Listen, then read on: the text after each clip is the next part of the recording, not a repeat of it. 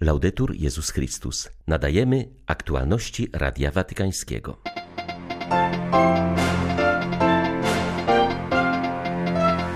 Nie możemy pozwolić, by zniknęło zainteresowanie mediów i świata wojną na Ukrainie, tak jak to się stało w przypadku konfliktu w Syrii, apeluje nuncjusz apostolski w Kijowie. Pracujące na Haiti zakony wzywają do międzynarodowej interwencji w tym kraju, który stał się zakładnikiem siejących śmierć i zniszczenie grup przestępczych. Mimo ostrych prześladowań ze strony władz, Kościół w Nikaragui przeżywa Krajowy Kongres Maryjny. 10 sierpnia witają Państwa Beata Zajączkowska i ksiądz Krzysztof Ołdakowski. Zapraszamy na serwis informacyjny. To, co najlepsze, dopiero nadejdzie. To jest orędzie osób wierzących w podeszłym wieku. Niech Bóg da nam wszystkim starość zdolną do głoszenia tego przesłania, powiedział papież na zakończenie długiego cyklu katechez poświęconych starości. Franciszek przypomniał, że Jezus podczas pożegnania uspokajał serca uczniów, zapowiadając im pełne uczestnictwo w wiecznym życiu Boga. Nasze istnienie na ziemi to okres wprowadzenia w życie, jest życiem, ale które prowadzi cię naprzód do życia pełnego. To początek życia pełniejszego, życia, które znajduje spełnienie jedynie w Bogu. Boża przestrzeń, którą Jezus przygotowuje dla nas z wszelką troską, przewyższa okres naszego życia doczesnego. Otóż starość przybliża nadzieję na to spełnienie. Starość definitywnie zna znaczenie czasu i ograniczenia miejsca, w którym przeżywamy naszą inicjację. Starość jest mądra przede wszystkim przez to. Starsi są mądrzy właśnie z tego powodu. Dlatego jest ona wiarygodna, gdy zaprasza nas do radości z upływu czasu. To nie jest groźba, lecz obietnica.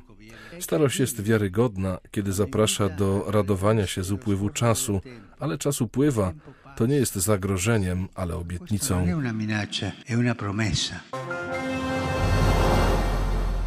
Ojciec Święty zachęcił Polaków, by czas wakacji służył ożywieniu więzi z Bogiem i ludźmi. Franciszek mówił o tym do pielgrzymów przybyłych na audiencję środową, która odbyła się w auli Pawła VI. Pamiętał też o Ukrainie. Serdecznie pozdrawiam pielgrzymów polskich. Życzę Wam, aby okres wakacji był dla Was czasem odpoczynku, ale również okazją do ożywienia więzi z Bogiem i z ludźmi. Nie zaniedbujcie codziennej modlitwy, uczestnictwa w niedzielnej Eucharystii i dzielenia czasu z innymi. Kontemplujcie piękno stworzenia, wielbiąc miłość Stwórcy. Niech towarzyszy Wam Jego błogosławieństwo.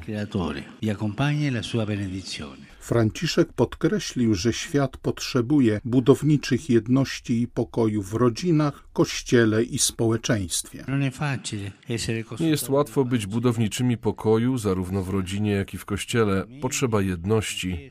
Musimy to jednak robić, bo to jest piękna praca. Moją myśl kieruję do narodu Ukrainy, który nadal cierpi z powodu tej okrutnej wojny. Módlmy się także za migrantów, którzy wciąż przybywają.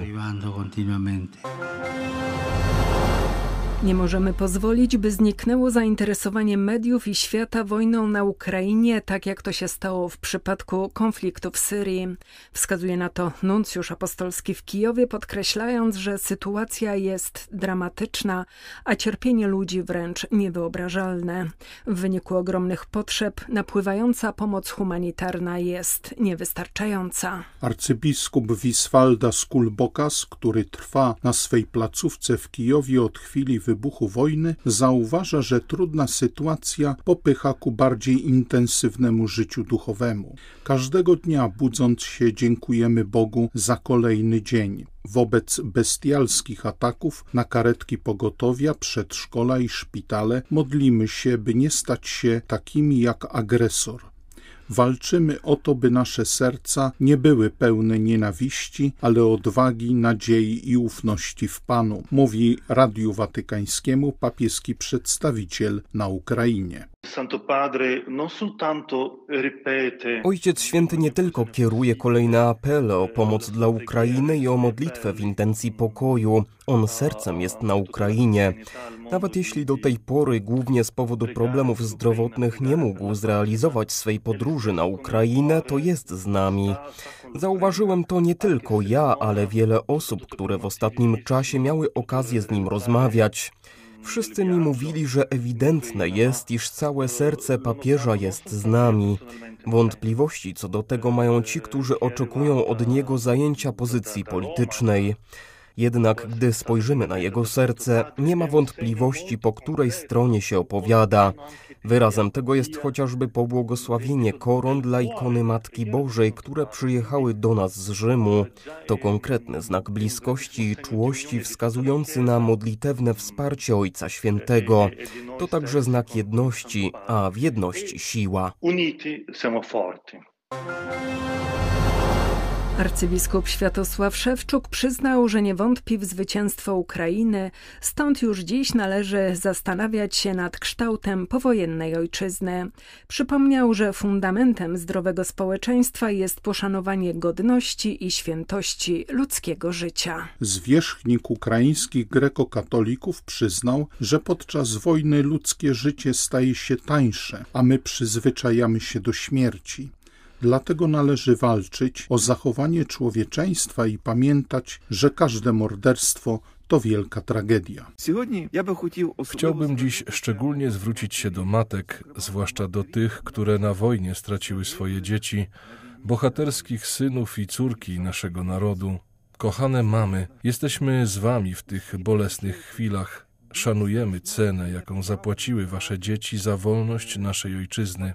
Dziękujemy ci, mamo, za to, że rozumiesz ofiarę swojego dziecka. Chcemy was przytulić, podtrzymać w waszym cierpieniu i otoczyć pasterską opieką, by pomóc wam przeżyć straszny ból straty, której doświadczyłyście. Matki naszych bohaterów często przychodzą do różnych wspólnot, aby wzajemnie się wspierać. Obiecuję, że nasz Kościół stworzy odpowiednie struktury dla tego typu wzajemnej pomocy. Boże, błogosław płaczące matki Ukrainy, wesprzyj je i ulecz ich rany. Підтримай їх, зціли їхні rany. Bazylianie z klasztoru w ukraińskich Brzuchowicach od początku wojny udostępniają swe budynki, by przyjąć uciekających, najpierw głównie z Kijowa, a obecnie z Donbasu. Chcielibyśmy, aby pobyt uchodźców w naszym klasztorze był dla nich okazją do spotkania z Bogiem i życiem Ewangelią, mówi przełożony wspólnoty ojciec Pantelejmon Trofimow. Jest to największy klasztor ukraińskiego kościoła grecko-katolickiego. Mieszka w nim i uczy się ponad 50 zakonników. Obecnie cały kompleks przystosowany jest do przyjmowania i służby uchodźcom wewnętrznym. Zakonnicy są otwarci na wszystkich, a wspólne przebywanie wśród ludzi wielu wyznań jest dla nich okazją dodawania świadectwa i wzajemnego poznawania mówi ojciec Trofimow. Wojna postawiła przed nami nowe wyzwania. Nie zaprzestaliśmy prowadzenia seminarium ani działalności duszpasterskiej, która wręcz się rozrosła, ale wciąż przyjmujemy przesiedleńców z terenów najbardziej objętych walkami. Część uchodźców jest prawosławna, inni mówią, że są niewierzący, jeszcze inni uprzedzeni do katolików. Staramy się jednak dać im możliwość wzajemnego poznania się podczas różnych spotkań. Nawet w prostych, codziennych rozmowach z członkami naszej wspólnoty ci ludzie mają okazję poznać życie Kościoła i choć odrobinę poczuć Boga. Witani są wszyscy bez względu na przynależność religijną czy język, jakim się posługują, ukraiński czy rosyjski. Poprzez naszą chrześcijańską postawę musimy stworzyć ludziom możliwość spojrzenia na życie z innej perspektywy aby mogli znaleźć odpowiedź na pytanie, dlaczego nas tak traktują. A co Господь хоче від мене от в цей момент? Na Haiti każdego dnia mają miejsce porwania i zabójstwa z rąk zorganizowanych grup przestępczych. Ostatnia eskalacja wojny gangów przyniosła olbrzymie straty ludzkie i materialne. Zakony pracujące w tym kraju wezwały społeczność międzynarodową do bezpośredniej interwencji w celu rozwiązania problemu terroru uzbrojonych syndykatów. Są diaboliczne, przerażające i nie do przyjęcia, czytamy we wspólnym oświadczeniu. Motywem wystosowania czytania pisma były wydarzenia z lipca, kiedy to 200 osób straciło życie, a 3000 musiało opuścić swoje domy z powodu dziesięciodniowej bitwy między dwoma gangami w Slamsie Citezole. Dlatego w liście otwartym skierowanym do sprawozdawczyni ONZ do spraw przemocy wobec dzieci religijna Koalicja Sprawiedliwości składająca się z 20 zakonów zaapelowała o szybką i skuteczną reakcję na okrucieństwa mające miejsce na Haiti. Sytuacja w kraju odbiła się też na działalności zakonów. Siostry Miłosierdzia Świętej Elżbiety poinformowały, że z powodu przemocy straciły pomoc finansową w wysokości 250 tysięcy dolarów.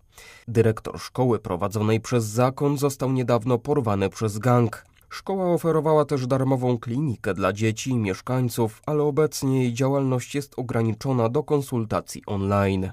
W liście koalicji zaznaczono, że państwo haitańskie zawiodło w swoim suwerennym obowiązku ochrony ludności. Prawie wszyscy Haitańczycy pytają, dlaczego społeczność międzynarodowa nie przychodzi im z pomocą, czytamy w liście otwartym zakonów.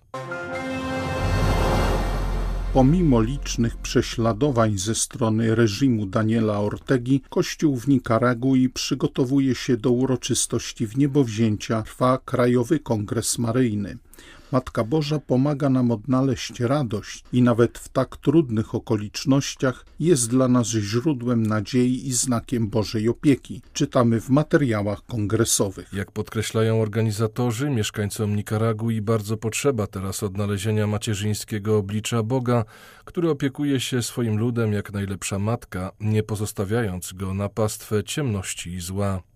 Krajowy Kongres Maryjny odbywa się w trudnym dla Nikaraguańczyków czasie, gdy trwają coraz poważniejsze prześladowania Kościoła katolickiego. W kraju miało już miejsce ponad 200 ataków na kościoły, niektóre połączone z aktami profanacji.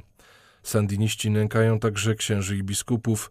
W areszcie domowym przebywa wciąż biskup Rolando José Alvarez, który w katolickich mediach otwarcie sprzeciwiał się ograniczaniu wolności religijnej w Nikaragui. Z kaplicy Miłosierdzia Bożego, znajdującej się w budynku kurii, gdzie jest przetrzymywany, biskup Alvarez prowadzi nadal duszpasterstwo przez internet. Za pośrednictwem mediów społecznościowych ogłosił udział Kościoła Nikaragui w Światowych Dniach Młodzieży, które odbędą się w przyszłym roku w Lizbonie. Radość z odzyskania tradycyjnego pielgrzymowania po dwóch latach ograniczeń, ale i duch pokuty, modlitwa o pokój, o nowe powołania i za misję towarzyszą kolejnym pątnikom przybywającym na Jasną Górę.